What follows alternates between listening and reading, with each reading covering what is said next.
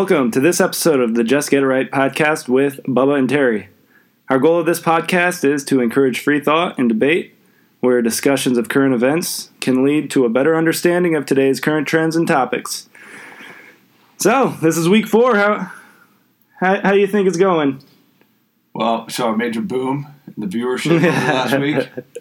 Well, we we have Almost, almost got to double digits. yeah yeah. So Next week we're getting to hopefully at least ten.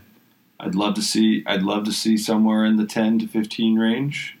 Um, so yeah, we'll, we'll keep pushing. Um, I don't know. I, I just kind of a brief our own review and kind of some of the stuff. I think um, it's getting a little bit cleaner. It's getting more to the point. It's getting out what we want to kind of try to talk about. Um, so hopefully we're getting a little bit better at it. People are a little anybody that is watching it or, or listening to it, it's it's at least entertaining for what it is, and we'll kind of keep working on it. And Yeah. It's getting a little bit more normal. Like I, I know, at least from my perspective, it's getting easier to record it, edit it, and then publish it. So hopefully that continues to become easier. Where I'm thinking in this next week, start making more short videos and putting on um, social media sites. So that's that's my goal. I, I I slacked this past week where I could have made I could have cut up some some shorter clips and put them out, but didn't. just want to give the audience some pure transparency on some of our laziness. Yeah, hey, it's just get it right podcast. So I'm trying to. We're, we're trying to get it right. Yeah, So it's, it's a work in progress. I think we're really going to find our voice by about episode 46. so I th- we mentioned this um, previously, but episode five is that when we want to bring a guest on? Um, well, we're going to wait and see. Um, we, we keep investing a little bit at a time um, with equipment. I think anybody that watched from from episodes These are pretty cool. two into three and now it's four. You know, we got some some mic stands, so we're not holding our our mics, and hopefully we get a little bit better sound quality. To adjust some of the the uh, sound settings. Hopefully, get a little cleaner sound to it. So. Um, Big part of bringing guests on, or we need another microphone. Yeah. So, uh, but yeah, I think that's the goal. We've got got a couple people that I think would be interesting, and and really try to start moving into get some different perspective from people. Yeah. You know, I, I think we're trying to build, um, kind of let people know where we stand on some of these topics, and and some of these are, some of these are changing opinions on some of these topics because you know, continuously. things, things change, things Yeah. evolve. Like the science might change all of a sudden.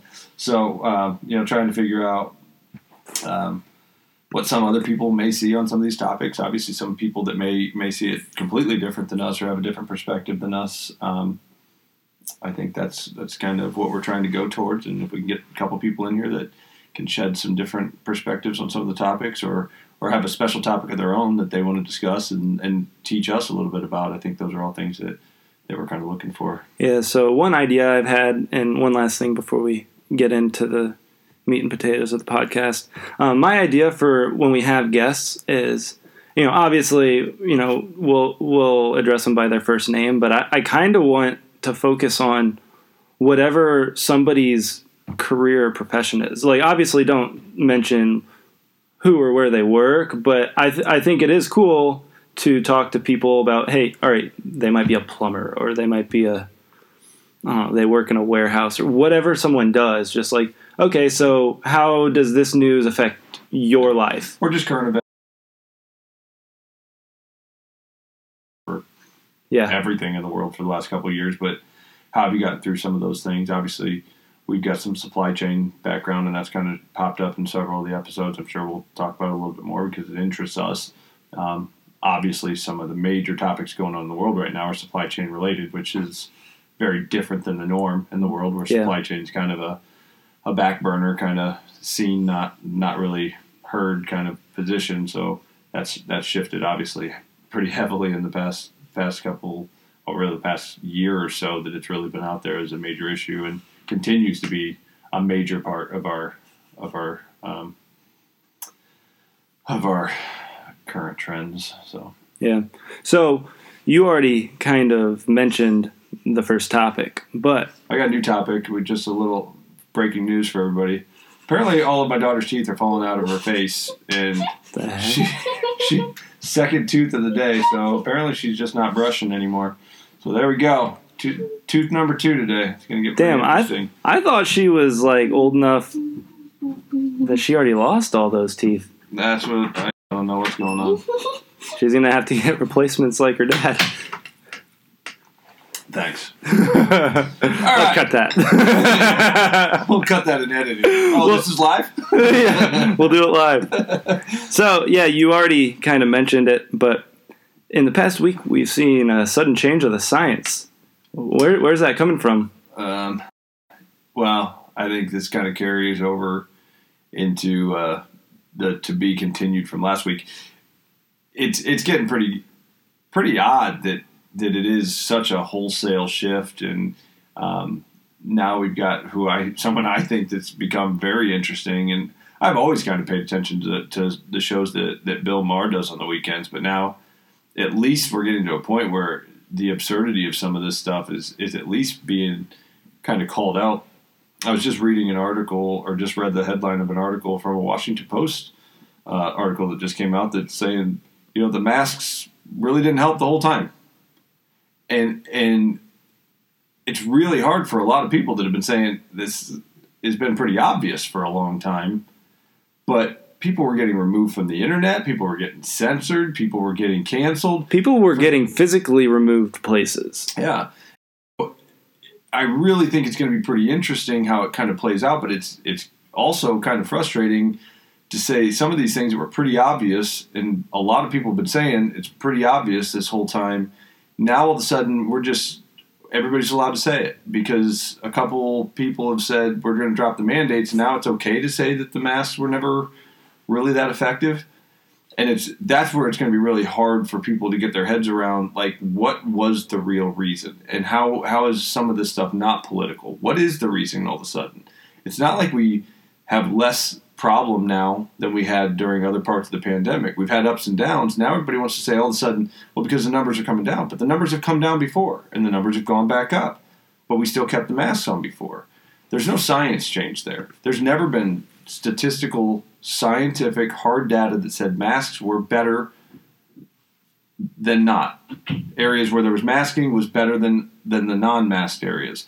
There's no hard evidence that really ever showed that, but we just continued to do it. Um, and that goes back to some of my frustration where you're saying early on everybody did their best to say, you know, I don't know that it's going to help. I personally don't think that it is, but I'll wear my mask just just because. I'm not going to make a big deal of it. Maybe it helps. So is it that big of a deal? But that was also my frustration way back when, when you're saying, well, we don't know for sure with a lot of data, but we had some data saying there was beneficial results from hydroxychloroquine being used early on with zinc and other different types of treatments that was helping. Even if it wasn't helping a ton, it wasn't hurting. So why were we so quick to politicize that and say you just can't use it? Why were there governors of states saying we're going to outlaw it? Well, now we're two years into this, and there's plenty of evidence that said, yeah, it had some effect. It was beneficial. It was better than nothing for sure. So for the same reason that we're saying we were going to use masks because it probably could have some beneficial impact with very little harm. Why was one okay and the other not okay? Why was one okay to say, or we were just going to do it, but the other one was being said you're not allowed to even do it. You can't even can't even prescribe it. You can't even ask for it in in some of these states, and that's where I think as we continue to see this evolve and see people kind of try to move away from this topic, they're they're hoping, and I think a lot of these states that were specifically very heavy-handed on their rules are really going to just try to say, well, we beat it, we beat it, so we can just move on now. And they're not going to say we were wrong. They're just going to say, well, since it's it's all better now, you know, we can finally let some of this stuff up. But then you've also got other areas that are still pretty heavy-handed, and we'll get into that more when we kind of follow up on the truckers up in up in Canada.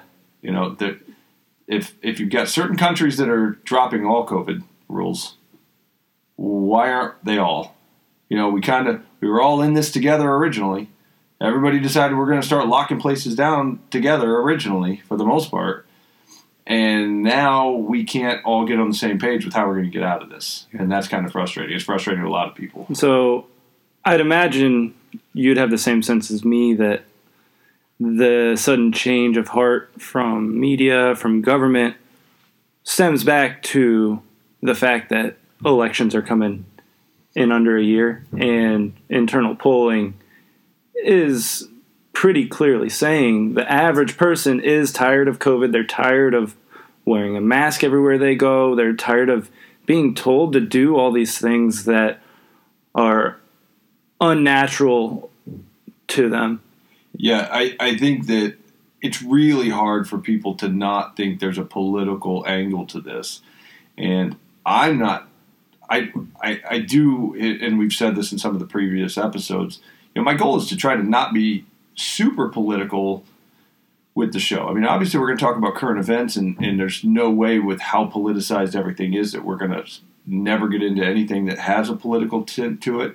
People are going to pick up on some of our leanings, obviously. Um, but this one's kind of tough where you're saying science is science and data is data, and the data is not really indicating anything different than what it was in different periods of the pandemic. But now all of a sudden, just and across the board, we're just going to say, okay, well, the mask's got to come off.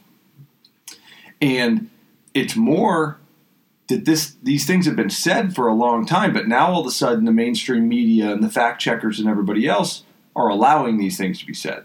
Because as long as they're said by certain news sources, then they're allowed to be credible. But when they're said by other news sources a year ago, they were demonized or taken off the internet or or, or shouted down or, or labeled with or the, the, conspiracy theorist title or, or, or fact checked or put the, the warning labels and everything. But you know, to the original, you know, that you got to think there's some polling involved here. Um, it kind of gets us into the the CNN polling this week, which I think everybody was, and, and I think we've got some CNN topic too on on our list for today, but it, I'm not going to get into, you know, maybe the polling's a little different, or maybe CNN's kind of trying to go with a different angle than they had been for the past couple of years for whatever reason. But the CNN poll from this week, um, specifically the question of what has Joe Biden done that you approve of, and 56% of the people polled in a CNN poll said nothing. Disapprove of all. Yeah. That's almost six in 10 people said that Joe Biden has literally done nothing for them since he's been the president. One thing I saw that same uh, graphic throughout the week, and I was kind of intrigued or stunned by the 4% of people that I think it's 4% that think he did a good job in foreign policy.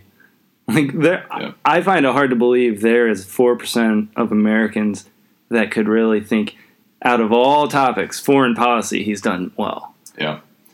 You know, and, and we'll see. I, I don't want to talk a lot about the Ukraine stuff because I just, I still believe that, that there's, there's just too much, too much going on there that seems like it's just timed a very specific way. You're saying too much stuff going on outside of Ukraine, Russia. Yeah, I, I, I believe that we, the United States and the media and our and the current administration is almost trying to pick this fight. Like they're trying to put two people in a room that they know may not get along and kind of see if they can get them to to start going at each other. Because mm-hmm. it just doesn't it doesn't make sense why now and why all of a sudden this stuff's happening. Maybe it does happen but it doesn't like there's just too much going on there that i don't really think lines up logically. So to me i, I personally still think it's just a distraction. Even if there is an invasion I, I just have a hard time believing it. Especially when we've got our own spokespeople for our our State Department and our DoD already out there talking about psyops and everything else that the Russians are doing, and if they put out some information, here's why you shouldn't believe it.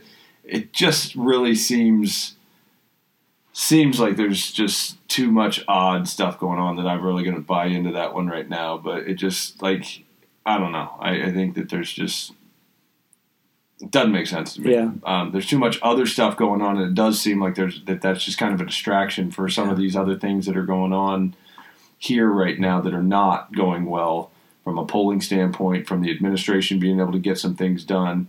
Um, you know, I think most people have kind of moved on from the obvious how terrible the Afghanistan departure was, and so now maybe this is an opportunity to try to try to do things better this time. well, Russia's been such an easy target for for the regime. You know, you going back to Donald Trump's in office, you know, and what they want to say for two plus years, Russian collusion.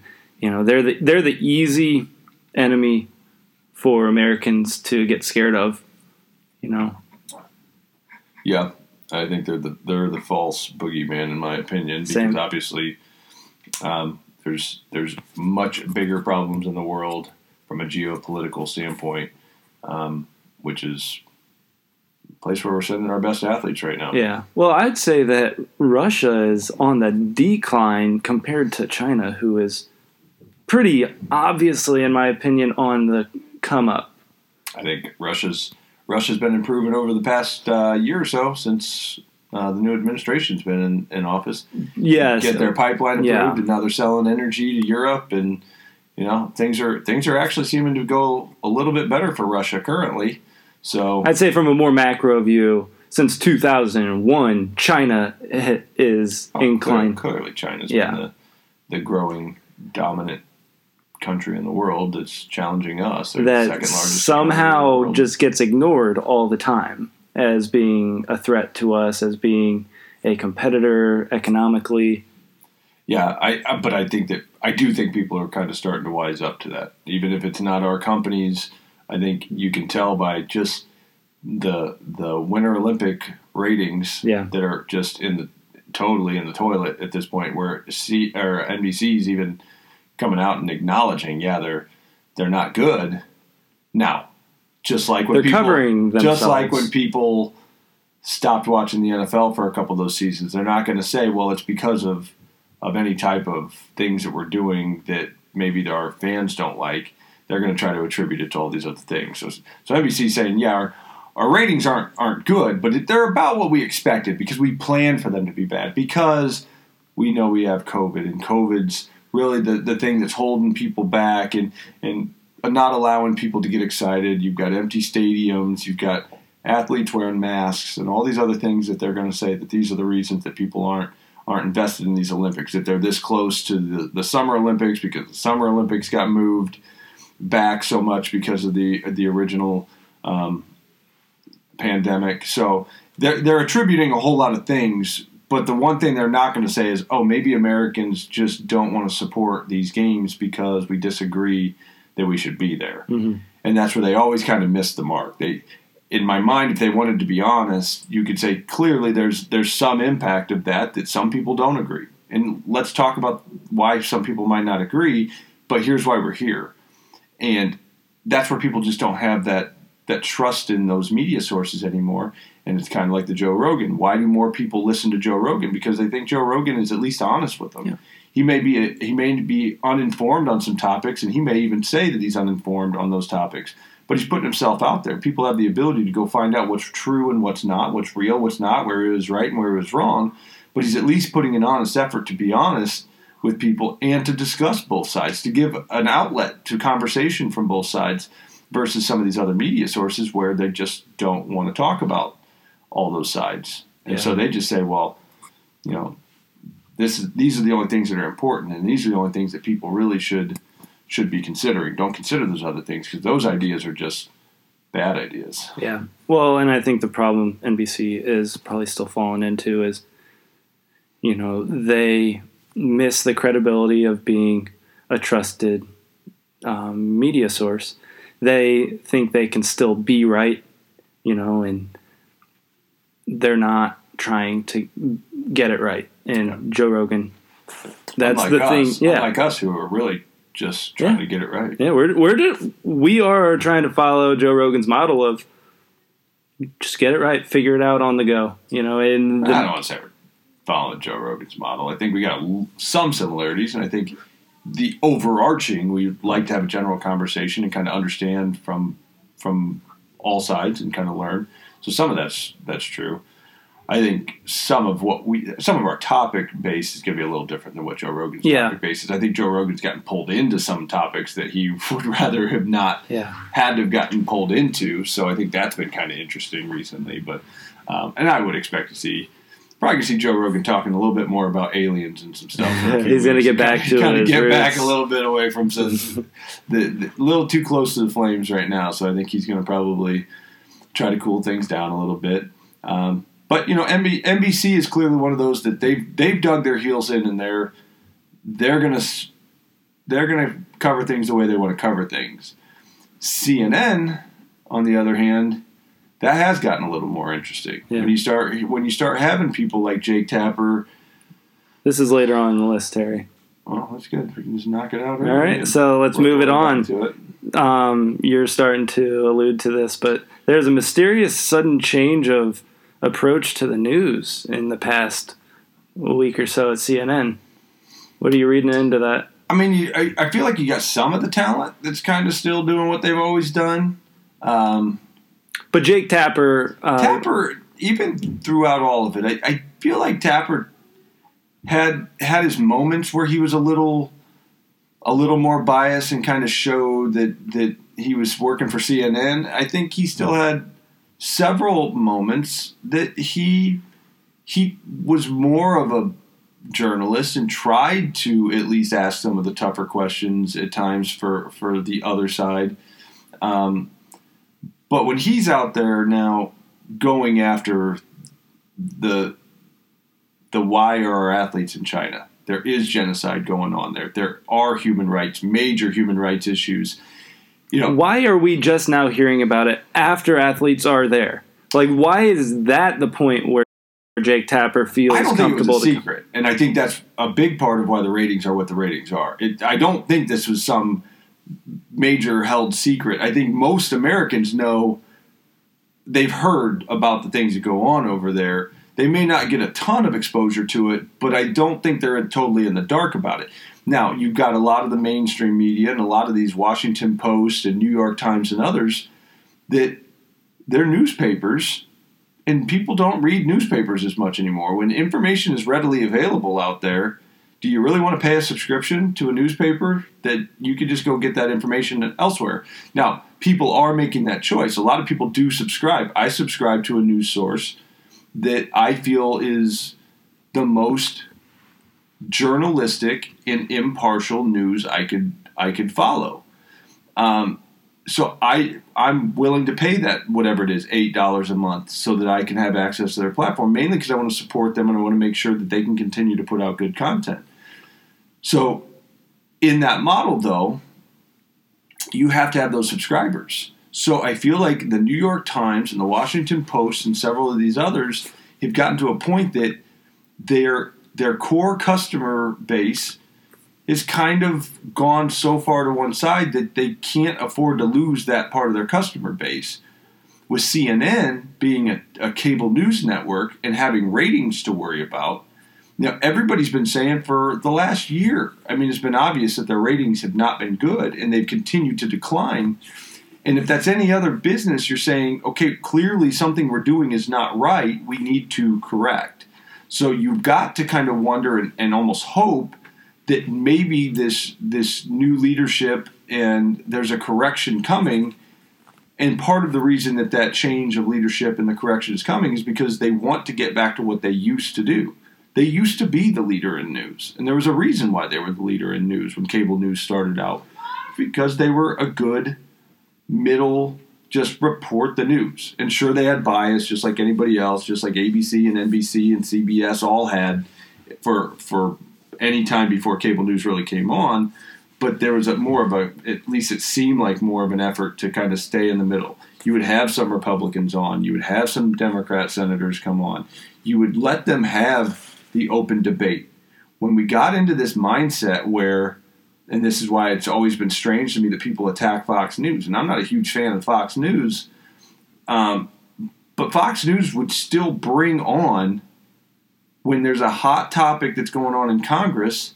They would bring on a Republican congressman to be a spokesman for the Republican side, and they'd bring on a Democratic congressman or congresswoman to give the other perspective. let the people viewing understand the issue out there. Let them understand both sides of the argument because politics is debate. Mm-hmm. That's what it is. That's it's always been a debate system. So give people both sides of that argument and let people decide where they stand on that argument. But MSNBC, you're not going to find a Republican showing up on there.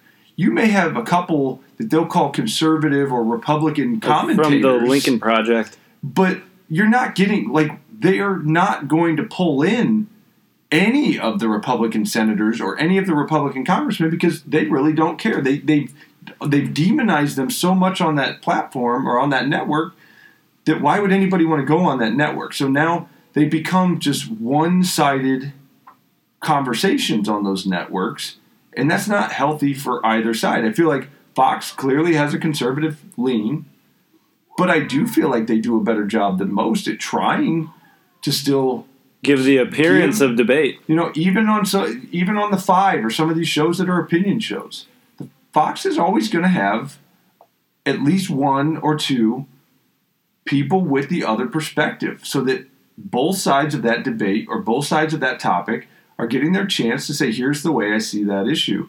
And I feel like if CNN can really move back to somewhere in the middle to say we're going to have both sides of this conversation on, you know, I think it would get to a better place and more people would check out what they have to say. Mm-hmm. You know, I have of late have checked out a couple more of their shows. I have listened. Some of it's just for curiosity to Really, see. it's, it's that simple. Like they could fix their business if they just let it be a little bit more open to topics that aren't so clear cut. But I feel like one of the main problems the mainstream media has ran into is, you know, they they realized the power they have, you know, to legitimize ideas and stories. I don't think that is what their role should be. They they shouldn't their role shouldn't be to add legitimacy. Their role should be to distribute information. just report what's happening. Yeah. So I think once they get back to their roots of distribute information, distribute If ideas. they can get back. I do think, and this kind of goes back to that original COVID topic, and, and is it political in nature or is there really some kind of a science change? I think the strategy, and this is my perception on the strategy here, is I think they, they being the Democrat Party, has seen these poll numbers and they're worried about the elections at the end of the year, and they're saying it's gotten too far out of line. The polling has gone too far one way, especially on the COVID topic, that they're saying, okay, we're not going to be able to keep COVID around as a positive for us, so it needs to go away. And if we can make it go away now and try to get things back to normal, maybe people will, for, will forget about all of these things that people had to do. If they can let people go back to the original normal, then maybe some of this angst or some of these independents or even some of these unhappy Democrats, because if you got six and ten people that are saying they really disapprove of what's going on in the administration right now, it means you've got Democrats in that mix that are saying, I'm not happy. yeah. And they they probably aren't going to show up and vote Republican, but are they going to show up and vote at all? Probably 81 million won't. Yeah, probably not. Um, I. I, I, I so I think what they're what they're planning on now is if you can let people get back to normal, then maybe people go back to voting normal and they don't have some kind of an anger or a bias that's pushing them uh, the other way. And right now, it's become pretty clear which which side was for the lockdowns and making kids wear masks and forcing people to get vaccinated versus the other side. Or lose your job. Yeah, or lose your job. Like, I find it hard to believe a lot of people aren't going to have real resentment towards political figures that put that decision on them in I've the got, past year. I've got resentment against anybody that's put COVID restrictions on me, including our governor, who's a Republican governor. If I had if I had a better opportunity or a better option or alternative for him, I I would have been His election was at a perfect time for him, where most, you know, I will, I'm not sure if it's a moderate Republican, but like a not a hard, He was on the bill when Trump was on the bill. yeah, a- and there wasn't any. Indiana. Well, what I was trying to say is, it was at a time where Republicans, reasonable Republicans, weren't exactly against lockdowns, weren't exactly against the measures that were being presented because we didn't know what was happening, and we were just like, okay, we should probably just be safe and see what happens. You know, so that's when his election happened. Then he, you know, he's good for four years now. The, you know, I don't think people will forget though. yeah. I, I think we're really kind of to a point. You think he gets primaried? Don't know. Seriously? we'll see. We'll see what's going on in the world. Maybe if things really get normal enough, and and he can line up some other kind of wins somewhere else. Maybe he, maybe not. I, I don't know. I mean, he's in his second his second term now, so I don't even know how many can they run more than two terms. I'd Indiana? imagine, yeah. Like uh, you know, the president that was only until FDR, right? That they that took a constitutional every, amendment. Every state's got different laws on that. True. I, I don't feel like we've had governors be in office that long. I think Evan Bayh, maybe he did three. Yeah. I don't know. We'll have to go back and look at that. Either way, you know, I'm not a fan of how he did it personally. You know, I still look at things like, you know, how how difficult they made things for the schools, how difficult they made things for businesses in the area, that how difficult they made things for places like the Coliseum and others. You know, those are all things that I feel like now that we look back at this, we're saying you can't have hockey games. You know, you're you're hurting you're hurting all of our you know, we're not a huge city. So you're really hurting these these venues. You're hurting these minor league teams that now they can't play and can't operate. You know, I still say all of it was wrong. There was a lot of people trying to speak up and say this is not the way to do it, and people weren't listening. and I So think the it's people that weren't listening should be responsible, not because if they would have at least listened and made a reasonable argument as to this is why we're going to continue to do things this way, then you can say, okay, I kind of understand why you guys did it. You were wrong, Mhm. but I understood your reason and why you tried. When you're literally saying you guys can't really talk about this, we're not even going to allow you to bring that to the table, and then you are clearly wrong. Now I hold you responsible for that. Yeah. I do hold you responsible for all those juniors and seniors in high school that lost major parts of the most important period of their lives. Yeah. Some of those athletes that lost scholarships, lost the will to play sports. lost anymore. the ability to be seen. yeah. I mean, Like you lost your your senior season. You know, college coaches couldn't come watch you play. They were just as bad, and they were even worse, honestly. Academia, the universities, they were the ones, in my opinion, that started the whole lockdown Yeah. trend. they legitimized it. Ivy League and everybody else saying we're The just not going to play, and then you get the professional leagues that got on board with It it. was it was the NBA we're first. just too afraid to do any of these things. That at this point, again, the science is pretty clear. Locking down and not letting people live their lives, shutting down businesses. So now that the only people that got stronger throughout this whole thing were the biggest corporations in the world and big pharma. yeah. The rich literally got richer while everybody else was hurt. And so you got all these people that want to always claim all these things about the corporations are so terrible and it's your AOCs of the world and everybody else. Well, who got stronger out of all this? Bill Gates, Bezos, and everybody else raked in billions of dollars off of this stuff. Your major corporations, the big corporations did okay. It's your small companies that all struggled. It's your family businesses that all either closed up shop or took major hits.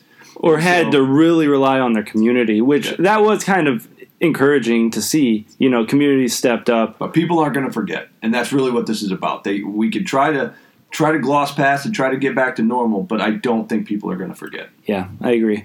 So I guess that'll move us on to our next topic, which is a I don't know if we would say a symptom or a side effect of the lockdowns, but the inflation. So I guess here's a question I want to throw at you. Um, where would you assign blame for the inflation we're seeing? Is it purely Joe Biden, or did it start before Joe Biden?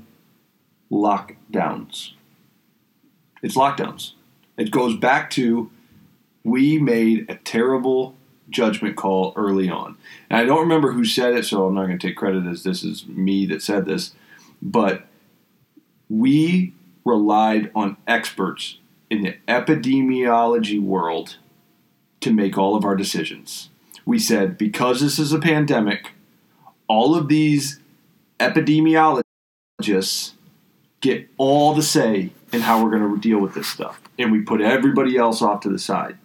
We, we demonize people like Scott Atlas when he was on the task force for Trump. When he came in midway through, and I think that was kind of Trump saying we, we need a correction point because we've kind of gone a little overboard here.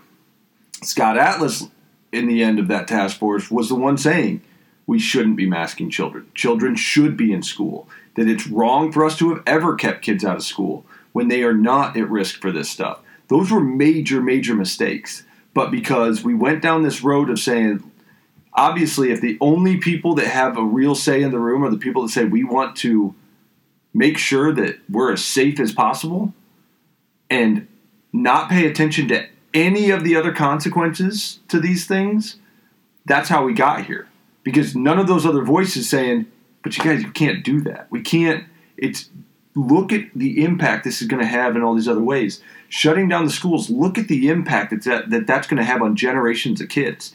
And again, it's going to disproportionately hurt certain groups of children that are going to create a bigger gap in where that education is being So, done well and not being Yeah, done well. I, I get the damage to children, um, but so how does that contribute to inflation? So the it's all from shutting down businesses. When you shut down all the businesses, you created that flip of the switch. You changed the entire pattern of the economies, global economies. So what that started to do, you shut down you shut down parts of businesses. We had what they called the essentials at the time, which are now the expendables. The essential workers that had to keep working through the pandemic, but you couldn't keep everybody working. You had slowdowns in lots of these areas. So you had major shifts in demand of certain types of products. So how people trend and forecast and, and try to understand what they need to buy, how much inventory they need to carry for certain things, all changed really quickly. And it was changed because we got involved. The central planners got involved instead of letting the free market do what the free market was supposed to be able to do. So now we get to a point where there's major runs on particular things, and people have to outsource a lot of that stuff or, or do outsource a lot of that stuff because we always have. And so now you get into this crisis where the demand for things was much greater than the ability to supply them. So supply and demand got way out of whack. And it was because we interjected ourselves. We, being economies, we, being countries, said that we are going to make these major, wide sweeping decisions for everybody that changed how people live their lives and how people spend their money. When that happened, there was there was a spiral that started right then and there. If we really would have done this two weeks to slow the spread and then let everybody open back up, Would have been fine. it would have been fine. But once people gave in to that, well, we better, it's probably safer, then it's probably still safer that we still stay home because it's not gone yet. And then we get into this cycle of, okay, now we're doing this. So now, Power to a government's like crack to an attic. yeah. So, I mean, so then you go into this how do you get out of it? Everybody's got their warehouses shut down. People aren't at work. People can't do what they normally do. And so then when we started to open places back up, the demand, while people were all at home, was still high. It actually went up. Because now people are saying, well, if I can't go eat at a restaurant, can't go see movies, I can't go on vacation, now I've got all this extra income. And so people spent that extra income on consumer goods. Also, if I don't have to drive to work, Yep. if I can't go on vacation, like, yeah, as you said, So demand for consumer items goes way up. People are still spending money, but there's no commerce, there's no transportation moving, there's no purchase orders, there's no factories running. So now, when everybody opens back up, everybody's trying to play catch up. And you can't play catch up that fast. And that's where in it moves into the world of supply chain. Why supply chain's been so messed up is because you've created now this huge backlog of there's a lot more product to move than there is capacity to move it. and you're still limited with how many people were working in warehouses. You're still limited with, with how many trucks there are. You're always limited with the actual capacity of the total network. How fast can the ports work? How many cranes are on a, on on a port terminal? How many employees do we have that will come into work? Right. How many more restrictions and lockdowns and other things happen where it limits your ability to keep things moving? So then you get into this constant cycle that we're in right now where the ports can't keep up, or the ports finally fill it up on all the trains and now all the trains are full, or all the inland transportation points and rail yards in Chicago, Kansas City, and all these places are just full and they can't process them fast enough because you don't have enough chassis to move all the, the containers that are showing up. You don't have enough drayage carriers to move the containers and get them delivered. You can't return those empties fast enough. So now you create all these bottlenecks. You create the 100 vessels out on the West Coast because they can't unload fast enough. While those vessels are sitting there, now you've got no vessels that are picking up on the, the other side of the ocean, and you've got more backlog and more issues. Then you throw in a Suez Canal blockage for multiple weeks, the biggest canal in the world that controls so much trade. That gets shut down. You create another huge bottleneck. Then you get all these other little things. You get a shutdown of the Ningbo port, which is the second largest port in China. You get the You get a shutdown of the Ambassador Bridge between Windsor and Detroit, yeah. which will take us into our next Yeah, we'll topic. We just want to go. Um, to the inflation side of things, it really comes down to we've been saying this for a while. I think we actually have talked about it in one of the earlier episodes that said, and I've been saying this for a long time prices were going to go up. The things that they could increase prices on quickly, food, gas, things that they could easily change the prices to, we knew those were happening and they were happening a lot in last year. Now, what we're seeing is after the holiday, what everybody said was going to happen. All the prices for everything from consumer goods, retail items are all going up. Milk is over three dollars. That's like the first time I've ever seen like just Eggs are going up, all your Yeah. major staples, and, and it's still, you've got shortage issues, you've got supply. Even being able to find some of these things is still a problem. So that that's where it's coming from. The, the supply demand is still out of whack, and you're going to see major issues. And the transportation problem is a huge problem. The cost of transportation, especially for anything being brought in by the ocean, is going to have an extreme impact on cost for things. So businesses are going to have to charge a greater price to be able to make sure that they continue to to make profits. So if I can, you know, close it with one thing. So you're saying the inflation is due to the sudden reorganization of the supply and demand of our markets. Are there any No, it's it's it's due to a reaction to our sudden stop of the markets. Okay. All right. So the last thing we have to talk about, and it, it kind of is attached to what we were just talking about, but the Canadian Freedom Convoy continues to be a big deal, and surprisingly, it's I think starting to reach a reach a head where you know they're blocking bigger and bigger connections and there is more consequences happening are we going to start seeing? are you and me going to start seeing the consequences of these blockades and i know they're already happening but we don't work in automotive so can you go into that Well, I don't know. I wouldn't. The blockage that happened on the bridge was a major topic this week because it did. It, it at least forced several of the automotive plants to have to at least restructure their production plans for the day. Now, some of that, I don't know how much of that is. We know it happens, but we know that that's been happening anyways. We know that the automotive plants have really struggled to keep operating because of other supplier shortages. So I'm sure there's an impact from it. I don't know if it's as big as they were making it seem like that that that that some of the big three's plants were actually shut Here- down. here's a side question i don't know if you would know so in the past year or so there's been like a chip shortage and do we have the chips to finish these new automobiles Chips was was a part of the problem, but I actually know specifically. Um, I've had some conversation with people involved with supply chain um, management at the GM plant here locally, um, and from what I've learned from those conversations, is it's really not just the chips. It's, it's, it's obviously a part of the problems, and there was some chip shortages, and it's still kind of a struggle. But what I heard was and I know this back from my tier one automotive days, when you're a tier one supplier, you have to produce nearly perfectly. You can't have major quality issues. You can't have slow work. You can't have not enough people showing up and things like that because you can't keep up. So the demand for the vehicles is very high. But all of these smaller suppliers have all been impacted by can you hire enough workers? There are not enough people that want to work those manufacturing jobs. They can't hire enough people. So when the demand of the vehicles has gone so high, these OEM plants are trying to pull max numbers off of run rates that they had ran when they bid these these businesses out three four years before you know when the product life cycle for some of these vehicles is a four year run or whatever you know they're costing this stuff out. They're costing stuff out for right now probably for for 20 you know 2026 2028 vehicles.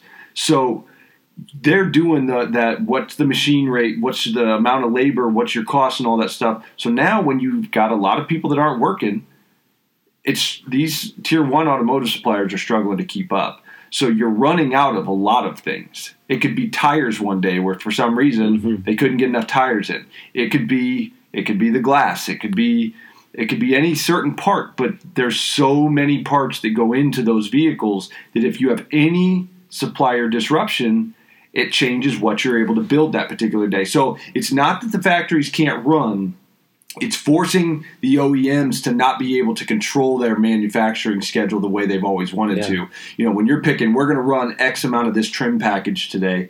Well, you may find out we don't have enough of that particular headlight, so we got to we got to change over to another trim package so that we can use the lower grade headlight and kick out a bunch of those until that next one comes in. And you're probably talking air charters and other kind of expediting to get that stuff in. But they've been chasing, and that's what we've been dealing with with, with all the supply chain is you're constantly chasing. Everything is so broken because we're so far away from the norm that a lot of the automated things, the, the things that just flowed the way they were supposed to, are not happening. So the the work, time, effort, and complexity in all parts of supply chain has gotten so much more difficult. And There's it's all become people to do it, and it's all become manual. Where right. you know where where you used to have contracts for things, now it's well we need it yesterday, so we're gonna throw money at it and just get it to us. And I mean, yes, companies will agree to that in the moment, but it's not sustainable. And I, I know you've told me this before,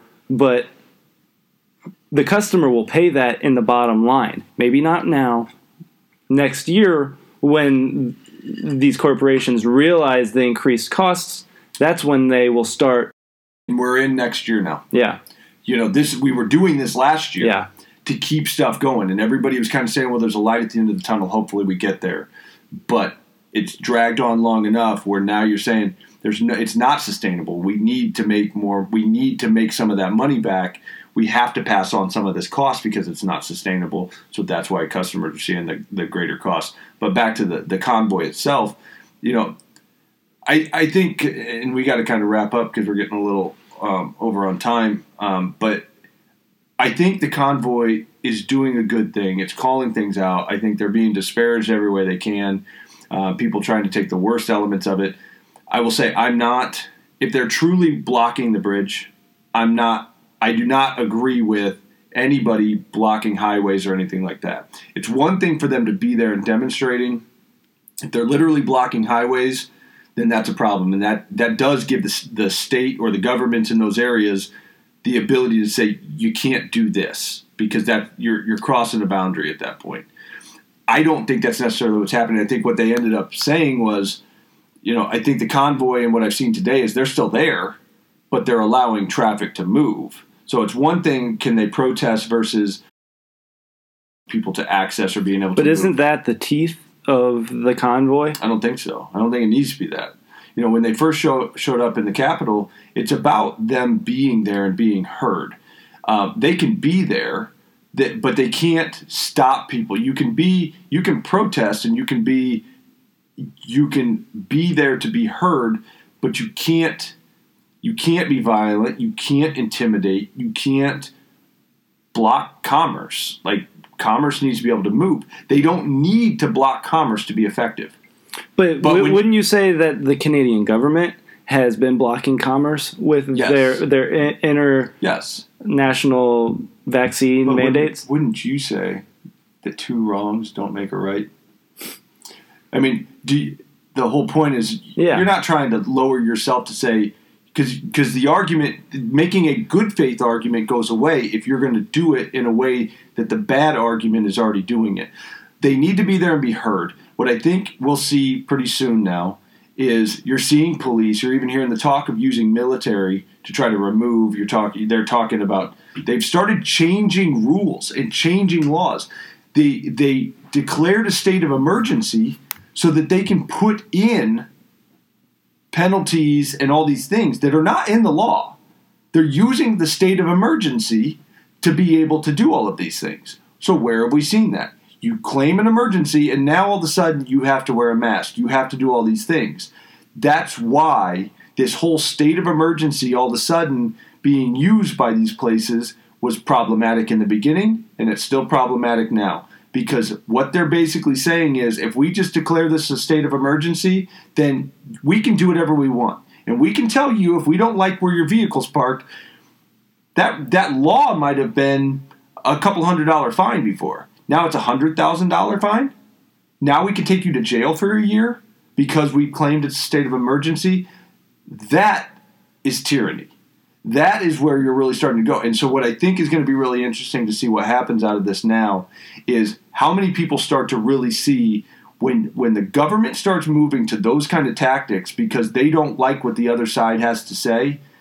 At that point, you start to see other people that were not involved, that were just kind of watching from afar, start to say, well, maybe I do need to be involved, which is why you've seen people giving all kinds of money to this and trying to help.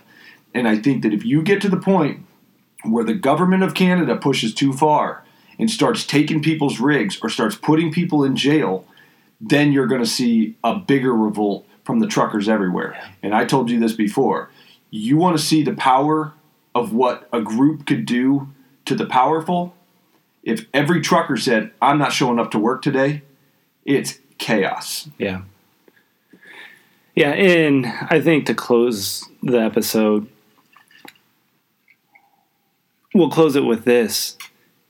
You can only be governed if the governed consent to being governed. So, and I think we're seeing this in Canada. More and more people keep flooding into these protests. And as that happens, you know, Justin Trudeau and the decision makers up there, they can say what they want. But how do you enforce that on everybody if Yeah. they do not consent to your government? And I think that's the interesting um, point we're getting to. Is I think, and good for the Canadians. You know, the, you know, Canadians get the rap of being too polite and, and too nice, and It's, you- a, good, it's a good rap. and, and it is a good rap. But I Every Canadian I've ever met has been super nice. oh, I agree. But They do swear a lot, though. Everyone I've met, they swear a lot, yeah, but but very politely. th- their Canadians are getting to the point where they're proud and they're saying, you know what, screw you, you're not going to tell me what to do. And good for them. I, I hope to see them um, continue to not allow themselves to be led in a way that is not authentic to themselves. Yeah, I So- think I think we're getting to a point now where a lot of people are finally saying it's just it's enough's enough, and it's time to to stop this nonsense. And uh, to to see it come from Canada, it's kind of interesting. You know, oh, we don't need to get into why why Canada and why not here. Um, because there's some differences, and I think it's mainly the the main point why why you saw it there and not here is because you have so many different states with so many different rules Mhm. that it's everybody's not affected in quite the same way. With Well, Canada, it was, we- it was across the board, and it was pressing pretty Yeah. hard, so it did force a big issue for for a mass group of people. So it led to it. But but kudos to Canada, kudos to those drivers for at least kind of at least standing their ground, even if even if they're not right. You know, make the argument. I think that's the biggest thing I've seen come out of this. It's like, why isn't Trudeau showing up? Why don't you sit down and talk to him? Instead of just claiming they're racist and claiming they're all these terrible things, Like sit down and talk to him. But Yeah. he's it's just throw insults, and even that was part of the Bill Maher clips that I saw too, where he's if you read some of the divisive statements that Trudeau's saying about the people, anybody that just doesn't agree with you, that has a political uh, a, a political stance that you don't agree with, you're just saying they're awful people, basically, and you're the leader of all. Like it's you're where where do we get to the point that it says you're literally out there as a leader demonizing the other side? We're seeing that from a lot of our leaders now, and that's not what we should It's be not seeing. good. of- It's not healthy. free government. And, and the sad thing, and I want to end it with this, is that's where violence happens. Is when you stop being able to have conversations, when you stop being able to um, address your competitor. we saw violence before, and it wasn't from this. I don't think we'll see violence from this. I think people are just going to start ignoring it. I think you're. I mean, I the thing you're is, see people just just say, "Nah, that's okay. I'm not." Just and you think that Justin People Trudeau's ask- anybody when I walked in, somebody said, uh, "You need to put a mask." on. I said, "No, thanks. Have a good day." just move on. I mean, because there's no, there's But no. the thing is, is the Canadians and especially Justin Trudeau, they have gotten used to the ability to say, "Well, we don't care. We make the rules, not you." Yeah. So that that's what I'm saying. I don't want to see violence, but if he continues speaking to the other side as the other, I I just have a feeling. I don't think you'll see the violence from this side.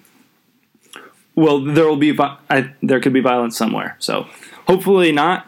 But I, don't think, think so. uh, I think it's going to be a topic for uh, next week too. I don't Yeah. think it's going to go anyway, go away anytime soon. So Yeah. we'll we'll kind of follow up again next week and kind of see what's going on with it. well, as you said earlier, I think enough is enough. So we'll cut it off here. So this is the close of episode four. Um, hopefully, we are doing a good enough job to keep you coming back. But if you like our podcast, please. you're one of those seven people. Yeah. Keep on watching, but Yeah. and, leave comments, subscribe, Yeah, as tell us what we're doing wrong, tell us what we could do better, and if you've got some some topics or, or things that uh, you think are important, send them to us. Yeah, as YouTubers and podcasters have been saying since the beginning of the internet, please like, subscribe, leave a five star review. but that's all we got. Um, we'll see you one week from now. Um, have a good week. See ya.